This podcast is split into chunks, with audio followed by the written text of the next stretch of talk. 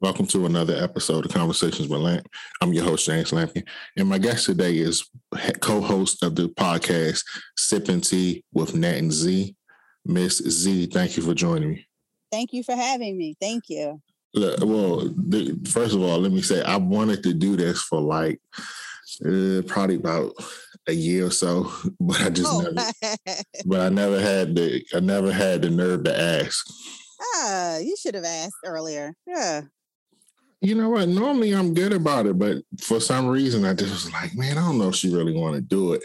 And one of the one reason that gave me a little bit of hope is because you guys have your own podcast. So I said, okay, well at least she she is comfortable with being on one since she has yes. one. So, so first of all, let's start. Let's start with the podcast. Um, congratulations! How many episodes you ladies have?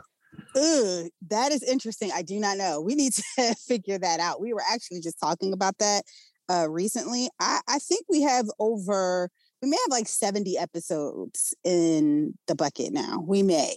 Um, it could be a little bit more than that, a little bit less, but I'm going to go with about seven, 70. seven, seven zero? Yeah, I think so. Cause we, you know, we used to do them once a week. And then that was a little too ambitious for us. And this started in the end of 2020, like September 2020. So we were doing like like episodes once a week. And then at the beginning of 2022, um 2021, we've been doing them every two weeks. And so that's been the schedule. So maybe not 70, but we're close to that. I, I definitely say over 50. Okay. Yeah. So you you you you both launched. You guys launched during the pandemic. Yes. Mm-hmm. Yes, we did. Yes, we did. was that part of the motivation? Um, we have been talking about doing it for a while, and we just, you know, you you sit around, you're like, you know what, we should do. We should really do a podcast, and you just laugh about it. And then I think when the pandemic hit, it was just like, uh, we don't have anything else to do. We don't get to see each other you know, face to face, because this was like the beginning of the pandemic. So it was like nobody was comfortable with coming out at all. So we were like, you know what, maybe this is a good time to launch it. And, you know, we just worked on ideas and the, you know, what the podcast is going to be about and just kind of really took some time to kind of think it through. And then we just went ahead one day and just decided to just record something to see how it would turn out. And and we've been going ever since going ever since. How do you how did now that you've had a chance to like it's been over a year, so what is the feelings now as opposed to back then when you first started? I think more so back then when we first started, we were uh, probably more concerned with like, is anybody even going to listen to this? Like, are we just speaking into a void of nothingness? um, and that was like you know, I, I, think when and because we were thinking about that so much, I think we were more focused on, you know, being more appropriate for getting an audience. And then I think once we got into the groove of things, I think, and not really caring how many people listen, but just who listens and if they've benefited from it. I think once we started to think about it from that aspect, I think we started to be more natural things started to come more easily for us and now it's a lot more fun and less nerve-wracking but now you mentioned you you you record like once every two weeks as opposed to one week is it because the depending now that things are open back up is it harder to record or is just or other reasons? I think part of it was just you know things started well we really started to go back to we really started to scale it back and do every two weeks at the beginning of like sometime in 2021 and i think it was more so based on we didn't want to run out of topics and content. I felt like you know if we kept going at the speed that we were going at we would have just run out of things to talk about. And i mean now looking back on it that's not true because we always find something to talk about. And then we did realize you know we both have lives um, families things that we want to do and it it gets to be a little bit more challenging to keep up that two week schedule. Like we just sat down last night to kind of revamp some things because our schedules are, are a little off. Like when i'm out of town you know nat's in town and vice versa. So you know we try to still keep up with that two week um episode release, but I think, you know, this summer, maybe, you know, some weeks, it's, sometimes it's going to be like three weeks. sometimes. I want to go back to the beginning um, for you because you grew up in Philly, correct? Yes, yes. So what Born was that like? What was that? Oh God! What was what was that like for you? You know, Philly is a very interesting place. It is still like I still rep Philly to this day. I've lived probably here in this area, maybe longer. Well, almost as long as I lived in Philly. And I will say that it's still Philly for me every day. I mean, Philly is is unique in a sense that, you know, it's it's rich with history. And the city does a lot to preserve the history. I feel like in DC, um, DC is also rich for, with history, but it's become very vanilla, very sterile, in my opinion. It's like a lot of chains. There's not a lot of character to the buildings. And the only time you really see anything of significance is if you're on the mall and you see, you know, you go to the museums or things like that. I mean, unless you go into like some of the deeper neighborhoods um, that are still very rich with with culture. Um, but Philly is just like they're very um, keeping the aesthetic is very important to them.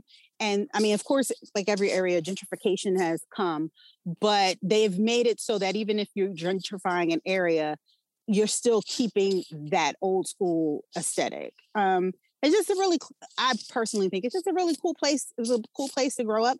I mean, we didn't grow up rich by any means. Uh, we lived in the hood, and and you know, we were poor. we weren't poor, but we were poor. Um, and um, you know, I don't know. I sometimes I wish he, you know, my husband and I moved back just because I would love for my daughter to get that Philly experience. But um, I I wouldn't trade. I'm glad I, that's where I'm from, and I, you know, wouldn't trade that for anything, like anything. So you uh, you said you would want to move back? Yeah. Mm-hmm. I mean, the crime is a little crazy right now, but that's pretty much anywhere. Um, but it's cheaper than it is here. And just culturally, to me, it's just giving a little bit more than this area. Um, and I know people that live in this area probably listen to me like, she don't know what she's talking about.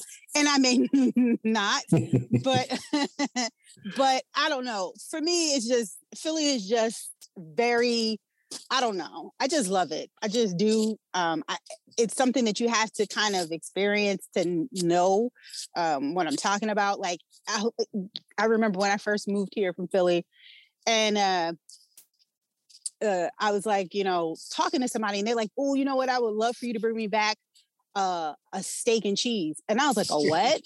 It's like a steak and cheese. And I literally was like so confused. I was like, I have no idea what you're talking about. Like, I really didn't. And they're like, yes, you do. You know, Philly's famous for. It. I was like, oh, a cheese steak. Yeah. so the word made that much of a difference? Yes. I have no idea. Like, it, I don't know. It was literally, my mind just couldn't wrap around the fact that somebody was calling it a steak and cheese. Now, mind you, this is something that I grew up with. Like, this is a Philadelphia staple. Like, it is a cheese steak. And so coming here and hearing that and then listening to what people put on it, I was like, oh my God, this is blasphemy. Like, this is a sin. What are you doing? this is not it at all. No. so where did you end up attending college? Um, so I stayed in state. So I went to the University of Pittsburgh, um, which, you know, I'm glad I did because I developed friendships there that I'm, you know, 25 years plus. Um, you know, that's where I met Nat. Um, and we've been friends ever since. We've been friends since we were like 18, 19 years old. And we are well in our mid 40s, 45. So we've been friends for a very long time. What made you pick um, what made you pick University of Pittsburgh? Honestly, I wanted to be, you know, when you're a teenager, you're like, oh, I can't wait to get away from my parents. Like, so I wanted to be far enough away, but still in state so I could still, you know, take advantage of in-state tuition and still in a place where if my my you know my family needed to get to me, they could get to me relatively quickly. So um, I was trying to be responsible. um, and so that's, you know, that's where I just landed. Okay. And you studied law, correct? Yes. So as soon as I graduated, I was like, mm, nope, I am not taking any time off because if I take any time off, I will not go back. And so I, after I graduated, I went straight to law school. Was that was that always your goal as a child to be a lawyer? Mm-hmm. Always. I would say since the age of 12. I um so um I am a member of Alpha Kappa Alpha Sorority Incorporated. And my grandmother is also was also a member, and so was my mother. So I was indoctrinated at a very early age with that. And my grandmother would take me to a lot of like sorority meetings and events. And I remember her taking me to this one event. Um, and this woman was speaking, and she was an attorney, and she was fabulous. I mean, she came in there with her mink and her, her pumps. and I just said, whatever it is that she does, that's exactly what I want to do. like, I didn't care what she was talking about. I just was like, if you can, whatever she does that allows her to look like that, that's what I want to do. And of course, after a while, and finding out what she really did and just, you know, doing my own like research, I was like, wow, this really fits me. It fits my personality. It's really um in line of what I could see myself doing in the future. And so it, I never, I never swayed from it. Never. You went to law school uh, in the uh, 90s, right? Late, uh, late 90s. Yeah. Late I started 90s. in 99, 99, 98. When did I start? 99. Yeah, because I graduated 2002. What was the demographics? Ooh, that's. I went to law school in New York, and you know when you hear of, um, when you hear of New York, and a lot of people talk about New York, you think, well, that's probably the most culturally diverse city there is in America, right? And it is, but it's also one of the more exclusive cities and very pretentious cities. And so the school that I went to, the African American population wasn't that large. Um, and also, it was very cliquish. So, you know, there were, you know, um, a lot of Italians that went there and they kind of just stayed with each other. There are a lot of Jewish people that went there and they kind of just stayed together. There wasn't a lot of intermingling. And so being Black and going there, it was a bit of a challenge. I mean, I'd be in a class of, let's say, 100 and let's say it was 120 kids in my in my particular class. And maybe out of that 10 of us were black. Mm. if that and i don't and i'm i'm i'm being very generous. I don't think it was that many. Were when you when you were going through um through the process like law school and things like that mm-hmm were there were there how many black women? Because let's be honest i mean first of all the law field is extremely hard to get into but mm-hmm. you are actually a double minority because you're a woman and you're black. Mm-hmm. Mm-hmm. so what was what was that like for you? Like did you did you see any peers that look like you? So in my class i would say we actually there were more women than there were men african american women than there were men. I, there were no black men in my class. None all black women. Um, and so in my class, actually, no, it was less than 10 because it was uh five of us and we were all women. You were all black? Mm-hmm. All black women, and there's five of us. Yep. Now we are, are I would say this, my like there were three different groups. So there was like uh group A, B, and C. And I was in group C. And so in my particular group, there were about five of us. I don't remember if there were any in A and B. I, I couldn't tell you because I don't remember. I don't think that there were, honestly. There weren't a lot of us. Did you did you all get along? Um, hmm. Mm, I would say yes and no. Like I had my friends, um, but there were some, you know, it's it's it's an interesting dynamic. There were some black students there who again very cliquish they were from new york so they kind of just stuck with each other it's like they didn't like outsiders if that makes sense mm-hmm. um And I'll say this just to preface this. So I went to school there for two years. And then in my second year, I decided to see if there was a way that I could transfer because it was just getting very expensive. My mother was sick, and I just kind of wanted to see if I could get somewhere closer. And um, I wound up finding this loophole where it's called a visiting student status, where you can go to another school for a year and your credits would transfer, but not your grades. So I wound up actually going back to Pitt for my last year of law school. And I would say that was more, um, there were more African American students there and they were more welcoming than when I was in New York. You know, I'm sorry. I think I'm, I'm, I, I don't know if I missed it, but and you you went to law school in New York. Mm-hmm. Yes, New York. Oh, what's what school? Because that spot I totally missed. So I, I always say this: it's called New York Law School. It's not NYU. It was a school that actually was birthed from Columbia University. So there were professors at Columbia that didn't like the style of teaching, and so they left and they formed their own law school. Our claim to fame is Judge Judy. So Judge Judy actually graduated from my law school. why? So why didn't you just stay at Pitt? Well, so I got waitlisted at Pitt. So I applied. I did. I applied to oh. at Pitt, but then they waitlisted me. And I was like, mm, I could wait, but do I really want to do that and then risk the chance of not getting to go? And I if I would have just been patient, I would have I would have gotten in because they did let me know. But it was so close to the time where you had to go that it probably wouldn't have been the smartest choice. So I just wound up going to to New York. You you were scared you would lose your momentum?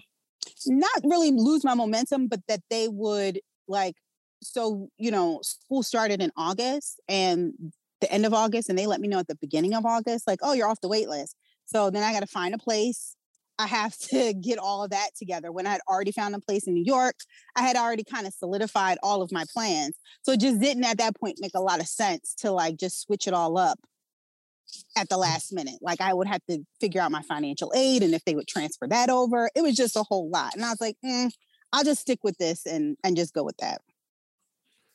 Fast forward just a little bit. What was it like when you finished your degree and actually passed the bar? What was that feeling like? So I I didn't. I I'll uh, be very transparent. I took the bar. I failed it by three points, and I, I was like, "F this! I'm done." Like you're not gonna fail me by three points, and then think I'm a slave over this again. No.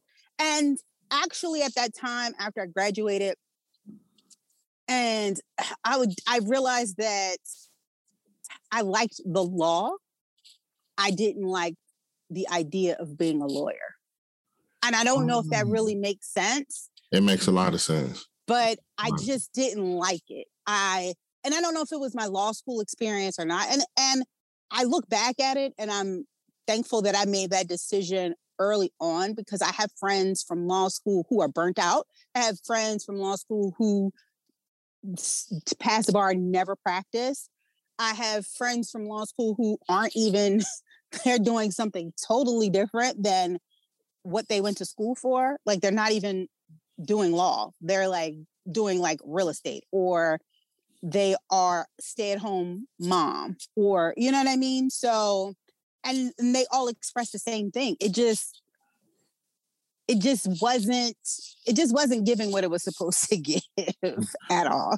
well, I mean, I wanted some clarification because that that part to me is interesting. Mm-hmm. What is the point of of the bar? Exactly, it is, and I think that that's what.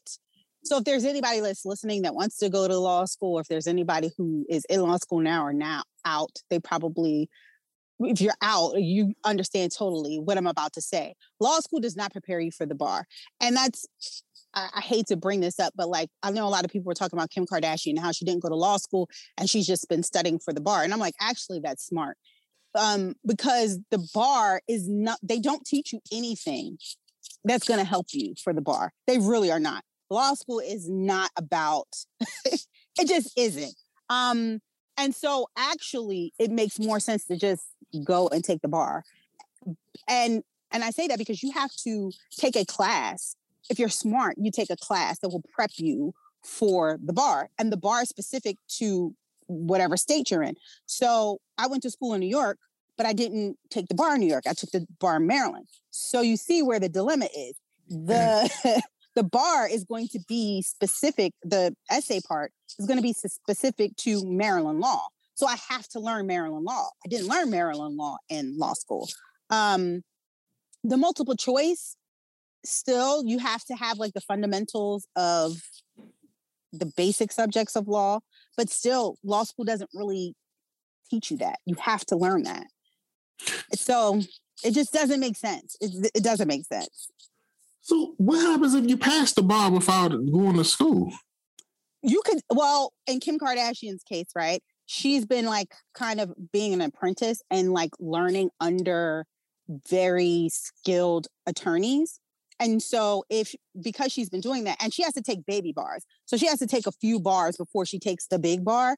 And so actually her doing that, she's still learning what she needs to know to practice. So um actually nothing. I like I said, it's actually a smart move. And it's not Kim Kardashian isn't the only person that can do this. There are other people that can do it. It's just you have to find it's it's time consuming and you do have to find attorneys that are going to be willing to take you under their wing and you're going to have to really want to put in the work.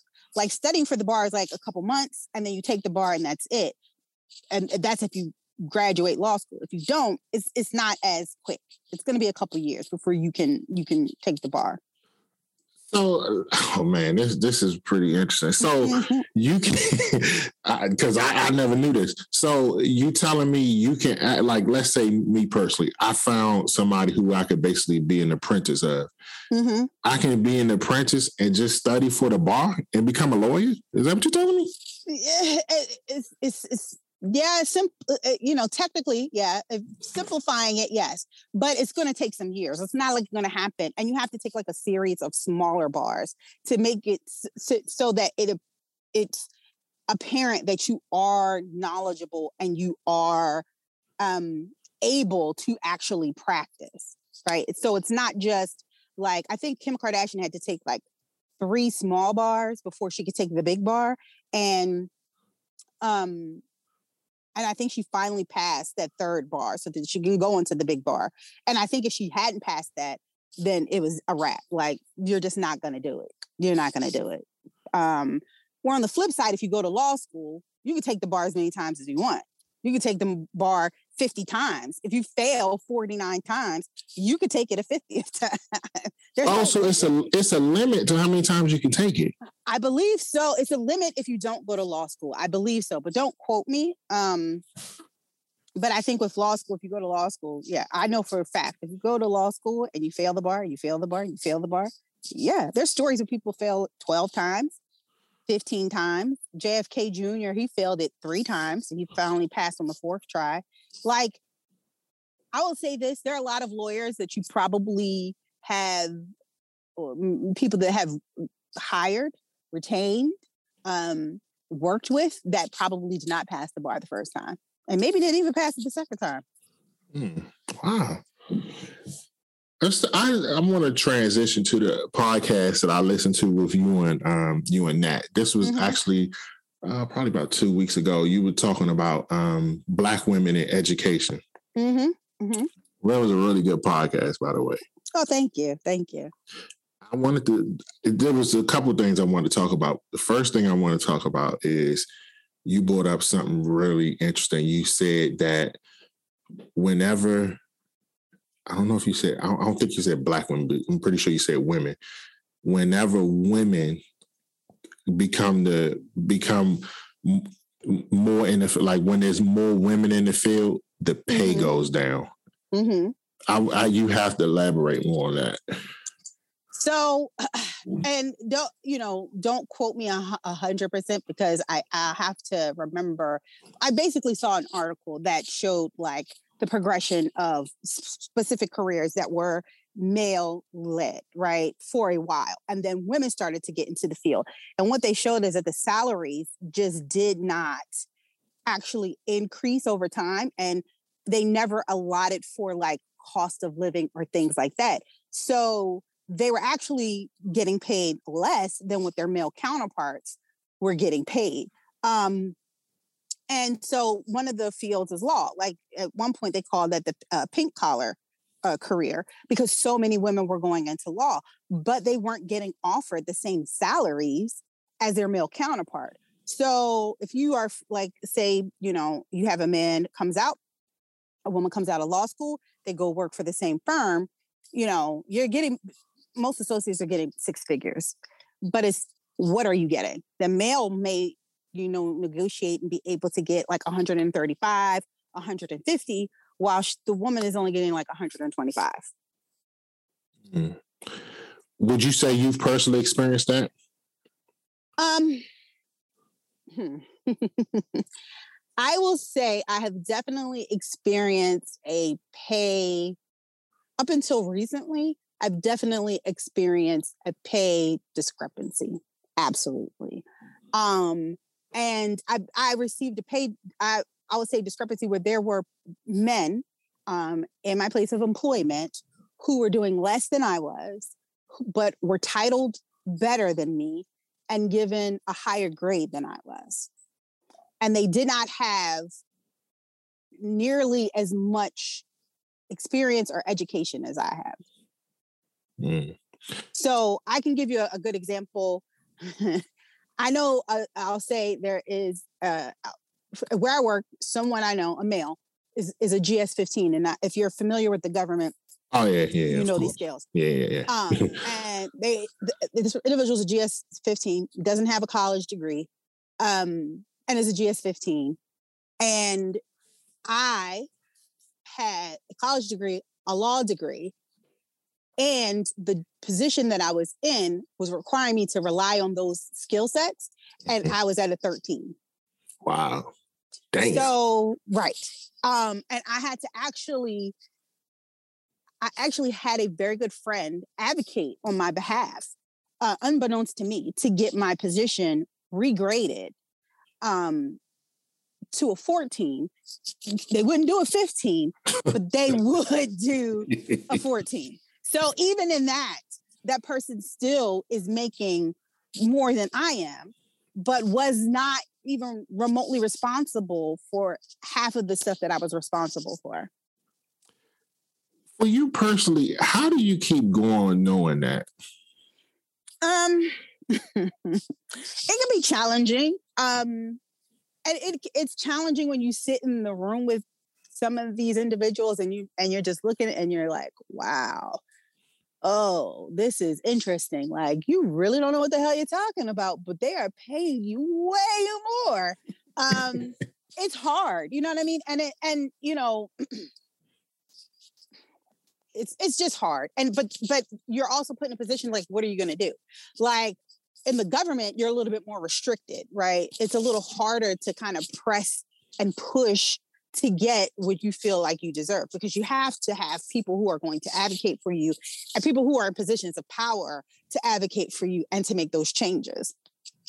Thankfully for me i developed you know relationships with people in that in, in my office and relationships with people who actually could make a difference who were able to speak on my behalf and like this is ridiculous. Like no. I mean, you have her helping draft policies and procedures, and this person can't even form a sentence. This doesn't make sense at all. So, you know, you just kind of find your blessings in other areas and just kind of figure ways to kind of, I don't want to say rise above it, but just realize what's for me is for me and i can't really worry about what's going on over there with that person. Okay. you also mentioned something on the podcast that i'm gonna be honest is a is a black man it, it bothered me but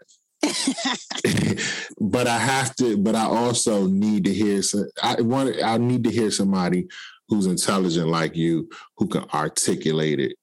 Okay. You made the comment as a black that black women are the least protected species on on Earth. Mm-hmm.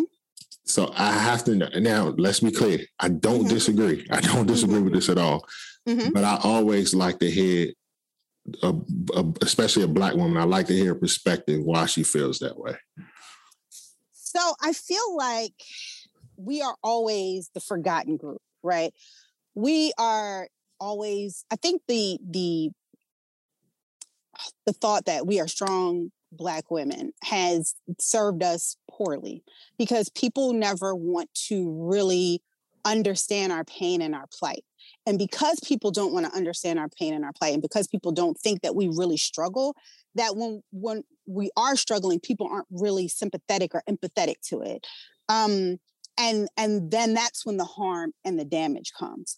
You know, I'll say something that's still very controversial in terms of what's going on in pop culture. You look at a situation like Meg the Stallion, and we don't know, nobody knows fully what happened in that moment, right? We just know that she was injured.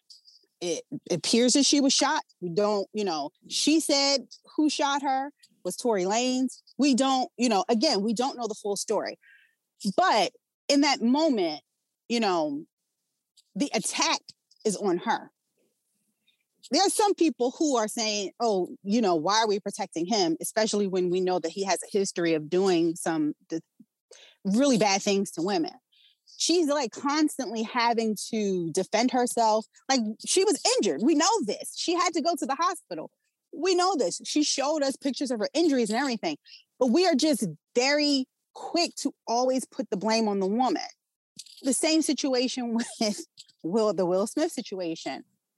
No one is looking at, I mean, there are people who are looking at Will as saying he needs to take accountability, but the, the other end of that is because Jada did this, this, and this. It's just like we're always the blame or the brunt of the joke or um made to feel like we don't we shouldn't speak up.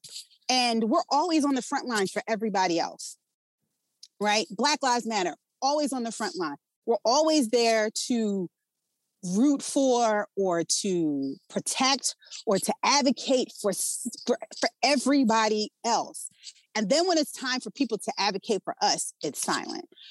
Another example is when the Harvey Weinstein incident happened. All these white women were coming out and saying, like, all of these despicable things that he did to them, right? And how uncomfortable he made them in certain situations. And people were rallying around these women.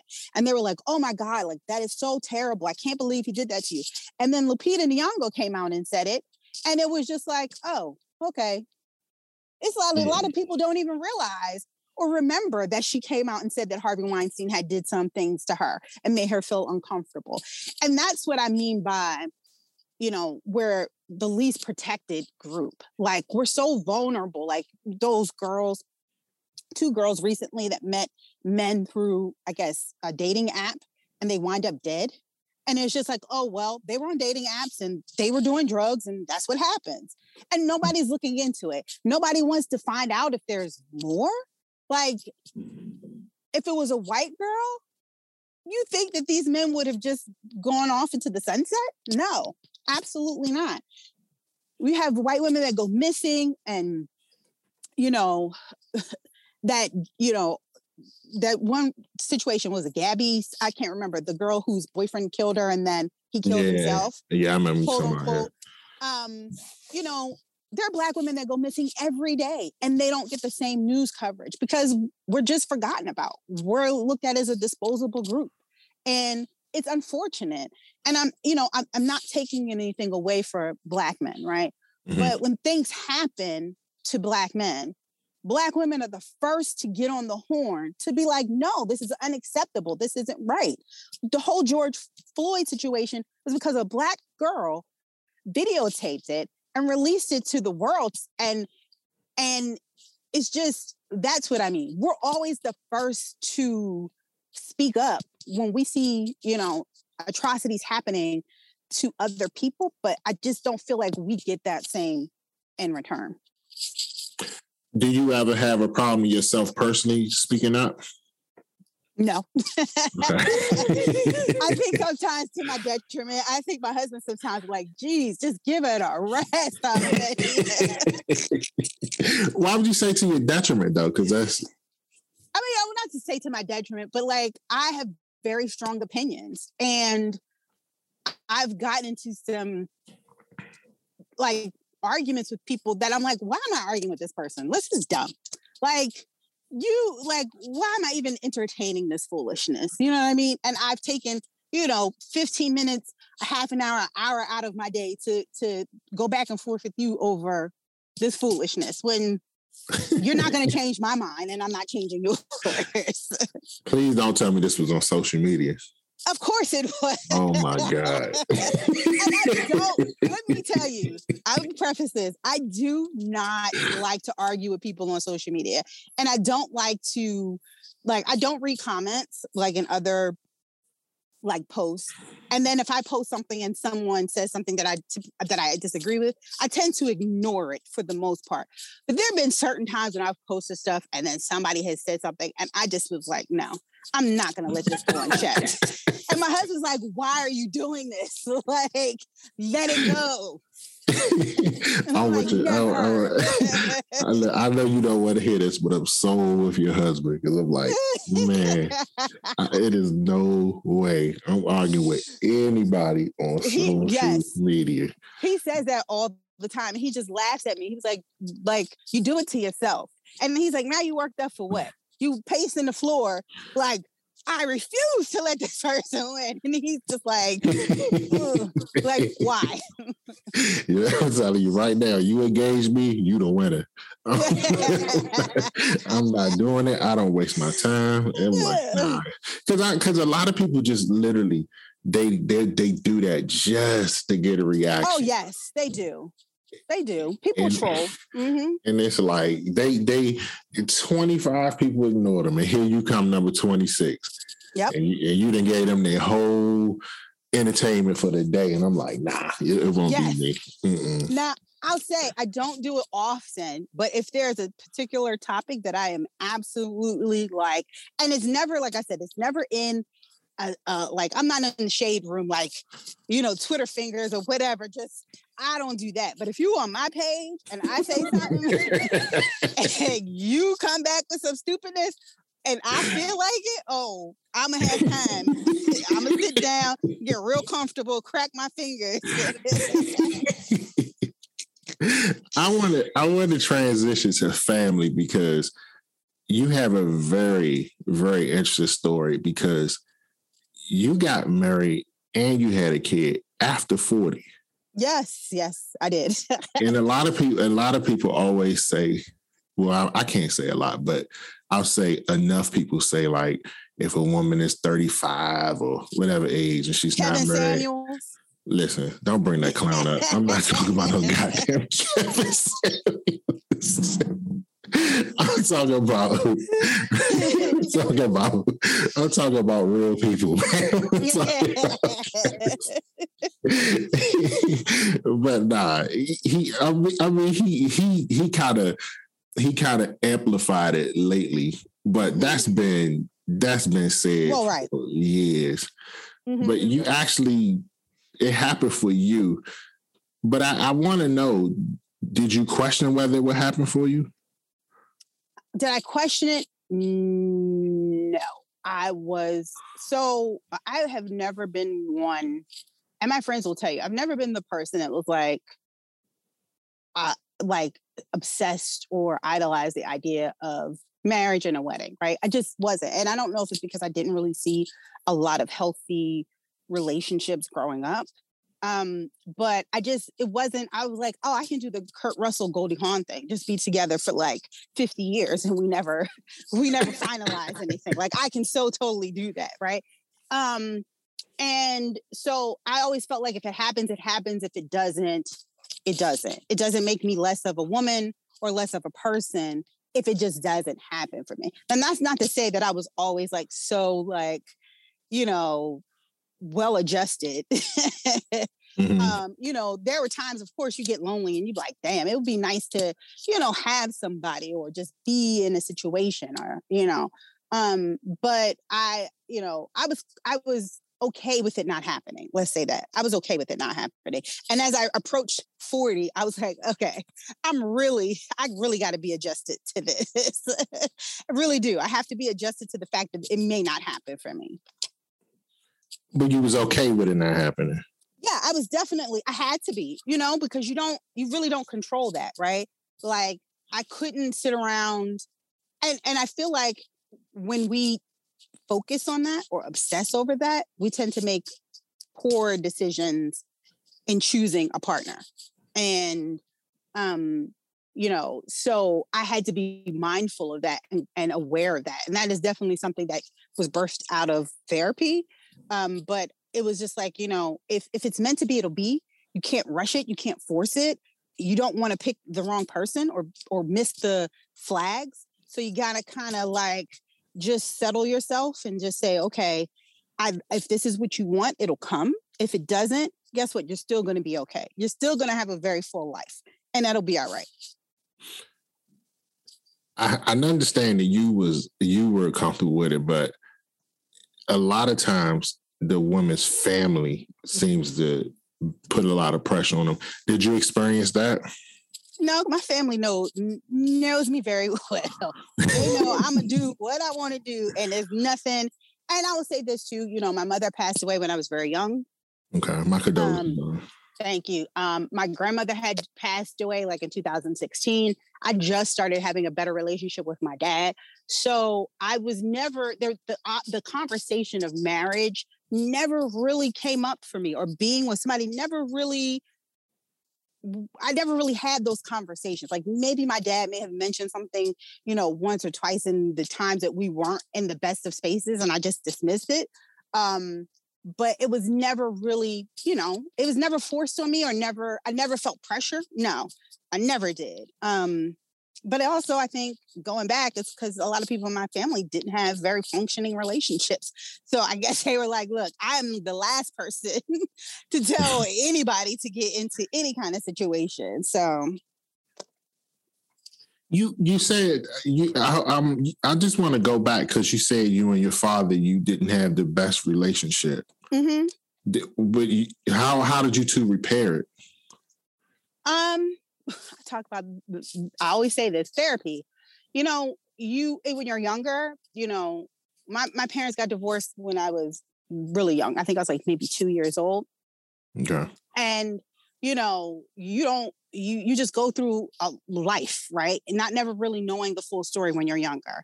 And you just pick a sometimes you just naturally pick a side, right? I was with my mom, so eh, my mom was that was the side I picked and I didn't really care to know why he wasn't around. He just wasn't there. I mean, looking back, he lived in California. He had a whole life in California. You know, he tried to have me come out there. And, you know, for whatever reason, I never went.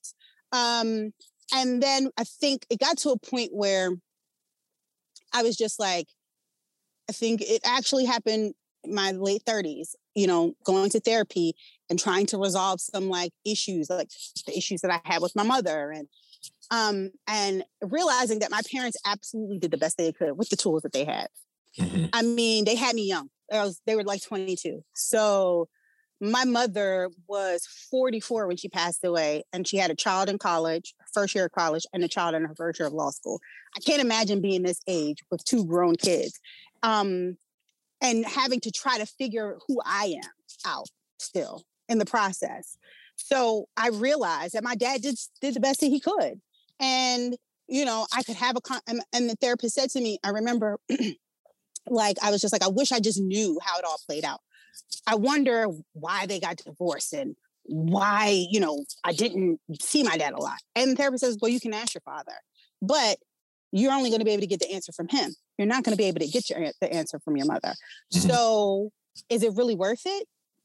Do you really want to open those wounds and have that conversation with him and not be able to get your mother's side of the story? Or are you just going to just say what his reasons are or his reasons and we're in a good space now and just leave it at that. And i decided to just leave it at that you know? And just understand that he absolutely did the best he could with the tools he had.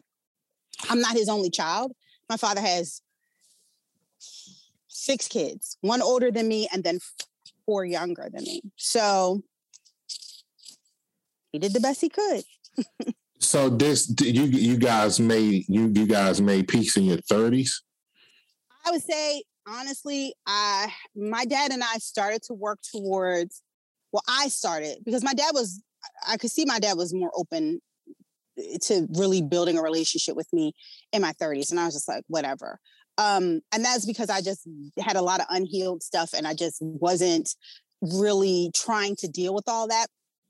And I think once I got out of the, once I started going to therapy, I would say like in my late 30s, he and I really started to kind of just repair. And then when I had my daughter, I think that is what kind of flipped the switch for me. And I was like, wow, okay, this is what it is to be a parent. This is a lot. oh God. and he was doing this at 21. I have to, I have to ease up. I have to ease up. What made you go to therapy? You know, I was just dealing with a lot. Um, I, you know, my I had um a lot of death in my life um, and a very close people like my mother, my grandfather. My grandmother started getting dementia, and then she wound up passing away in 2016. Um, and then I had to kind of be like the matriarch, patriarch of the family. I have an uncle, but he's a degenerate, and, and he, he's just like everybody has one of those in his, in their family. He's my mother's brother, and he just is just he is who he is, and um so it was just a lot of stress, a lot of pressure on me. I just never really fully dealt with the death of my mother because we didn't have the best, we weren't on the best of terms or had the best relationship when she passed away. So there was a, like a lot of unhealed things from there, a lot of conversations that I wish I could have had with her. Um, so it was just a lot. And I had right when I decided to fully go into therapy, I was in a relationship at the time. I was in, I had been engaged to this person. We broke up. Um, and then maybe like nine, ten months after our breakup, he winds up dying. So um, I, it was just a lot. In in and I just said I can't do this by myself. Like I've been trying to maintain, and I need to. I need something. And I kind of thought for years before this, even like in college, that maybe I was, you know, back in college, back in the 90s, let's say, depression and anxiety, people didn't really talk about that, especially black people. You know, mm-hmm. it's just like, oh, you need to go to God, you need to go to church, you need to pray. That's what you need to do. Yeah. Um, but looking back at it, I really know that there were moments that I was de- dealing with some serious depression and anxiety. And I, I, you know, I realized that I was seeing those patterns, you know, throughout my 20s and 30s. And I was like, I have to I, something has to give. I can't I can't just keep doing this. Um, and I was like, I'm just gonna go to therapy. And it's the best decision that I ever made in my life. yeah, I'm sure.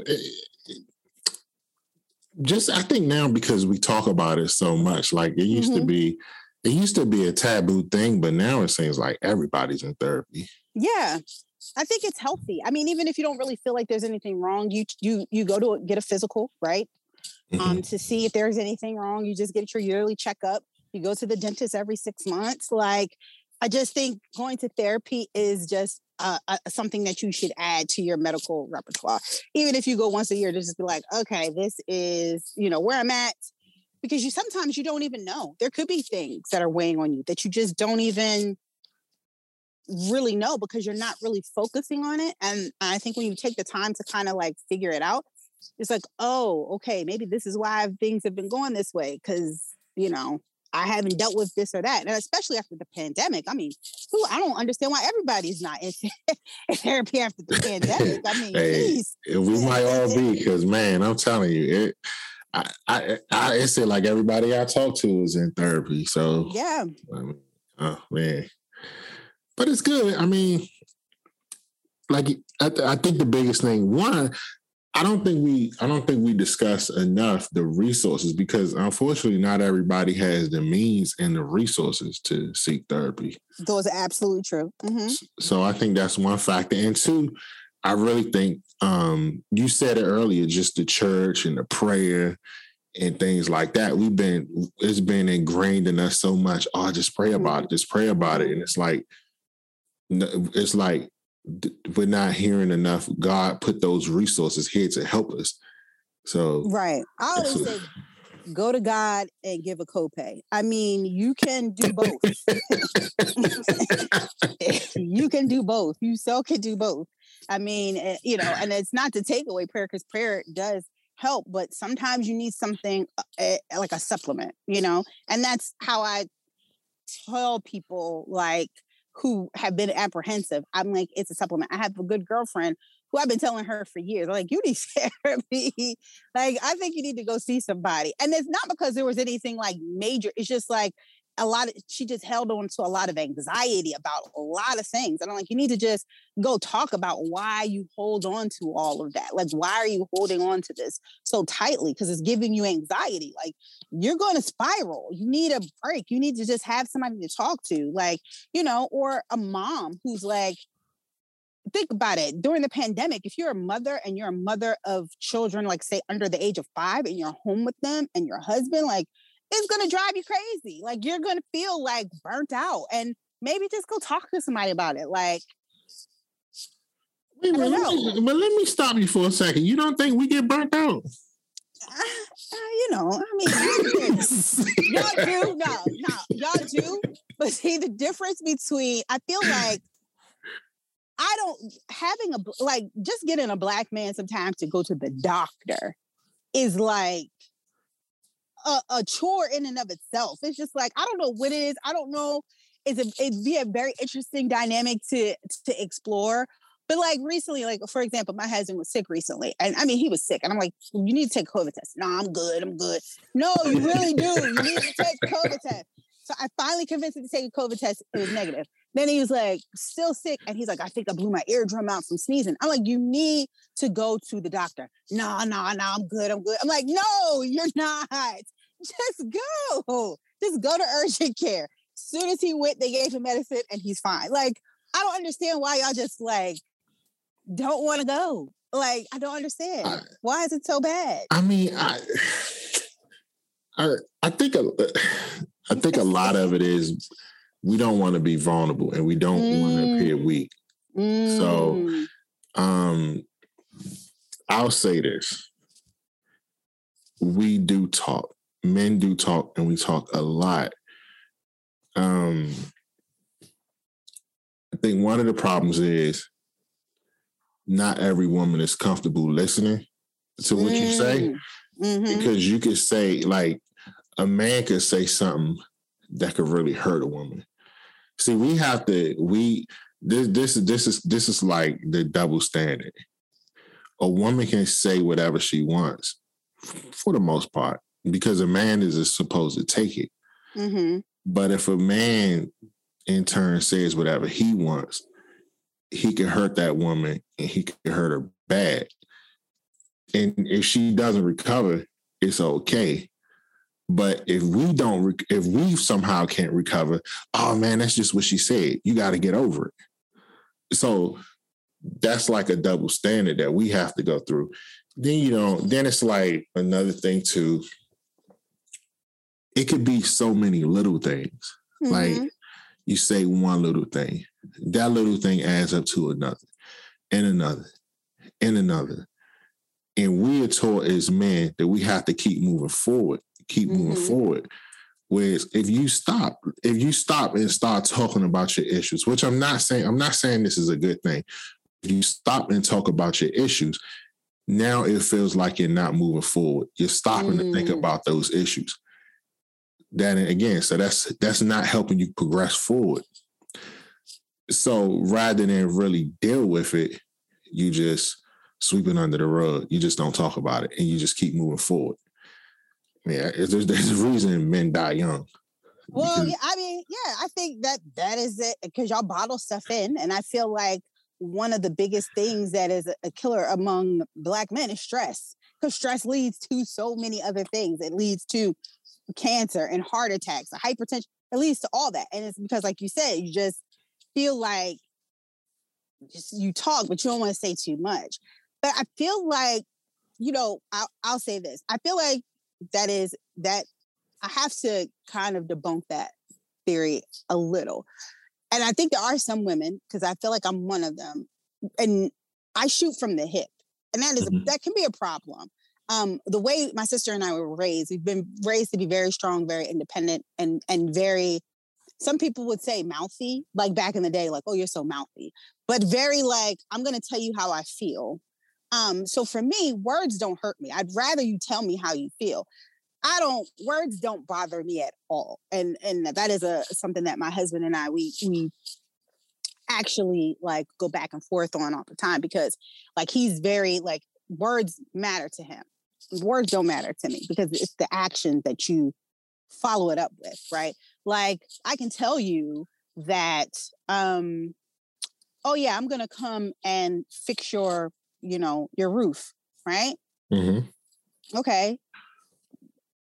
But if you haven't taken any action to do it, then your words have no they have no value to me. You know what I mean? And that's not to say that because that that does sound kind of bad, but like words just don't affect me in the way the actions do because actions are intentional, right?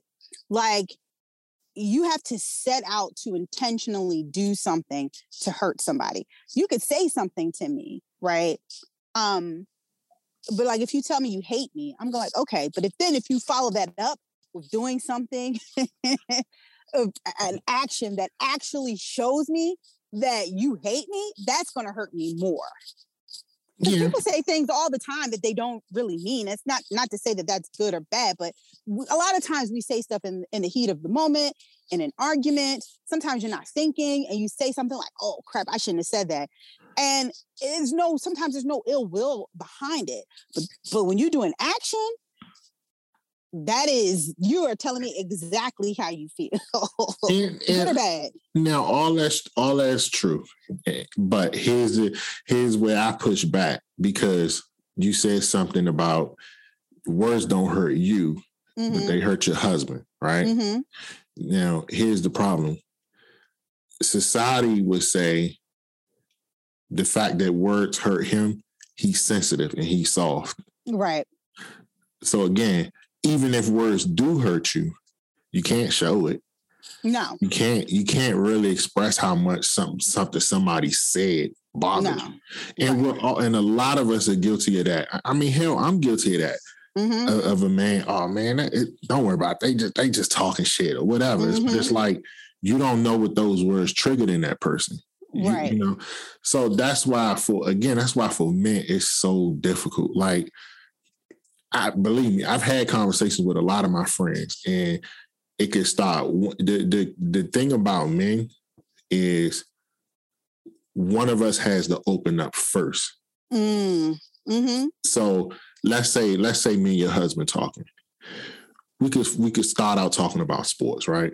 Mm-hmm. I, I, I know your husband a little bit. I don't know him a lot, but I've met him. Mm-hmm. We could start out talking about sports, right? Mm-hmm. And then five minutes later, I could tell him, man, my wife getting on my nerves about blah blah blah, and he say, "No, man, mine too." Mm-hmm. So next thing you know, I've opened I've opened up the conversation about yeah, we can actually okay. vent to each other. Mm-hmm. So it takes all it takes is one one man to say what's bothering him.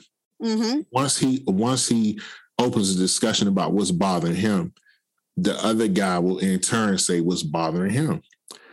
So now it went from talking about sports to now you're having a full vent session. Right. It could go, it could go out. It could go for hours. Yeah. So it, so it's not that we don't talk, it's we have to be comfortable. We have to feel comfortable. Comfortable, right. So right. that's why I wanted to make sure that was clear. No, that is, you know what? And that's fair. And that's clear because, you know, I've I've you know had conversations with my husband where he'll be like, "Oh yeah, we're out the fellas. Oh, what y'all do? Nothing. We you know we just chilling." I'm like, "Okay," and then maybe like two days later he'll say, "Yeah, when I we went out, I was talking to such and such, and he said such." I'm like, well, when I asked you before, he was like, no, we just chilling. But y'all had a whole philosophical conversation about, and so you're right. We're women, we're more like, that's all we're gonna do. Like we're gonna get together and we're gonna, we're gonna, we're gonna have that conversation. We don't need to feel comfortable. We're just gonna lay it on the line. Um, and yeah, I, yeah, we don't yeah. start. We don't start out with the idea of having an event session, but it will. and that's we do. Sometimes we get together just to do that. Girl, I need to.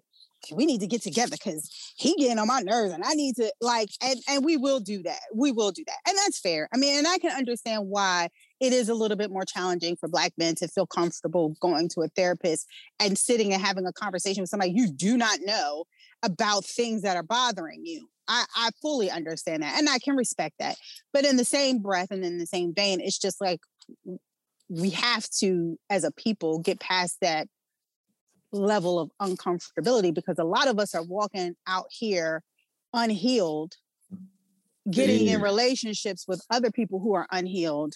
And then you're creating this environment that's just not healthy at all for any yeah it, yeah it's just like i said like you, you, i will never say who's more protected or less protected i won't mm-hmm. say that but i will say black men no i think black women come the closest to understanding because they are black right but we we are black men are the most intimidating figures on earth and we don't even try to be well, yes. like a lot of times we we just some, a lot of us are peaceful. You know, we just want to go about our day, not cause any problems. Mm-hmm. And you got people that still intimidated by us. Yeah, that's for whatever fair. reason. So it's like you have to carry that. Like we have to. well, I'm not. I don't say we do it, but sometimes you, unfortunately, subconsciously, you just find yourself kind of dumbing for lack of better terms kind of just dumbing yourself down. So you mm-hmm. so so people can be comfortable because it's like it's not it's not and I, and I hear people say well I'm the same person whenever I walk in the room and I'm like yeah I'm not I'm not saying I'm not but when you're a black man it's like everybody's just on edge and it's like right. there's no reason to be. It's a respectable negro syndrome. It's what you see when we talk about Will Smith right? Like Will Smith has had a, an illustrious career, right? Before the situation happened, when he got on stage and hit Chris Rock, no one had anything really bad to say about Will Smith. He was voted like the most likable man in Hollywood. Like people adored him and yeah. thought that he and and said he was so kind, so nice. And you never heard like some of the horror stories that you hear about mm, uh, you know actors mistreating other people on set and stuff like that. And he hits this man, relapse of judgment wrong, but now he's vilified. And now it's, oh my God, Will Smith is a monster. Let's take everything away from him. And so I get what you're saying, right? Because you can't mess up. You can be the respectable Negro, but as soon as you step out of line, they will remind you. yeah. They will remind you of how they really view you and see you. As long as you're smiling and you're nice and you're polite and you're, you know, you're articulate, put on your customer service voice and you're doing all these things, you know, for the most part, you can get by, right? But that's exhausting. It's taxing. And, and, and it's even worse. And you said as long as you're articulate, but even with that, if you if you if you if you're a black man who intelligent and can be your brain now your brain is intimidating too yeah. man that's really you, it's like a double whammy like oh, yeah no like, that those are facts yeah, so it's like because they they already expect like because they already feel like they're superior to you, which they're not. Mm-hmm. So then it's like once you start, you know, now you you know you're physically imposing, and now you add on the mental. Now you're mentally imposing because deep down they feel like, damn, this this this Negro actually might be smarter than me, but they right. will never admit that. They won't so, ever admit it. So it's like you it's like you're doubly you're double intimidated. Mm-hmm. So it's it's sad, and I feel like we're in troubling times right now, and I don't know if people are really paying attention to everything that's going on. And you know, we just have to do better as a people and kind of come together and figure some things out because the way they're snatching away rights from different disenfranchised groups the eh, they're going to come for us. I mean, they already are. The gerrymandering, the you know, changing all these districts up so that you know, black people don't really have a voice. It's happening, and mm. I don't know. Like you said, we. Like you said, you can't. Sometimes it seems like you can't do anything right, even when you're doing everything that they say you should do by the book. And I'm putting "they" in quotes. It's just like you're. It's still a problem because now yeah. you're too smart or now you oh now you think you're better than me or now you think you know um and and and that's going back to what i said about my job like why do i have to work twice as hard to to still be seen as less than yeah yep I can trust me. I get it, and we could we could talk all night about this. Mm, yeah, we could. but I do. I want to get you out of here with this because um, you you've done a lot. You've accomplished a lot. Um, what are you looking forward to moving forward? Hmm. You know, just just continuing on a path of just you know self care, um, having peace and joy in my life. That's all I really want. You know, I just want to have peace, joy, and happiness in whatever form that that can come in. Um, I think that that's what we all should aspire to. You know, I don't want, I'm not so, I used to be more focused on acquiring things like oh my god i have to i have to have this i have to get a house i have to you know because we are told that those are the things that we're supposed to get right to mm-hmm. to say that we've we've accomplished something yeah. and really at the end of the day like you can have all those things and still be without peace mm-hmm. still be without joy still be without happiness. So for me right now i'm just looking forward to just continuing on just that path and just continuing to just enlighten myself continuing to just better myself heal myself. That's that's what i'm looking forward to watching my daughter grow you know having the years go by with my husband. That's that's all i'm looking forward to well, listen, it's been an honor and a pleasure and and really a true joy talking with you. Um, I've been wanting to do this, and you definitely didn't disappoint me. Well, thank you. I'm glad. Make sure that you tell the people how they can um, follow you and, and um, listen to the podcast. So if you want to listen to the podcast where I, uh, you know, get into some interesting topics with my good girlfriend Nat, you can follow us at what is it? Sipping tea underscore pod underscore. You know what? I don't even know. Just come. I can't remember. It's sipping tea with Nat and Z because Nat does the the tagline, but it's sipping tea with Nat and Z. If you put us into Instagram or to Facebook, you'll find us. And then I am on IG at ZMAD1908. Again, thank you for um, taking the time to do this, and I wish you all the best. Thank you. You too. I, right. I really enjoyed this. Thank you. I'm definitely. I want to take the time to thank everyone for listening to the podcast. I truly appreciate your support.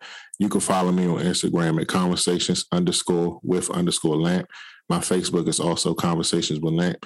You can listen to the podcast on SoundCloud and Apple Podcasts. Again, thank you all for listening. Have a great day.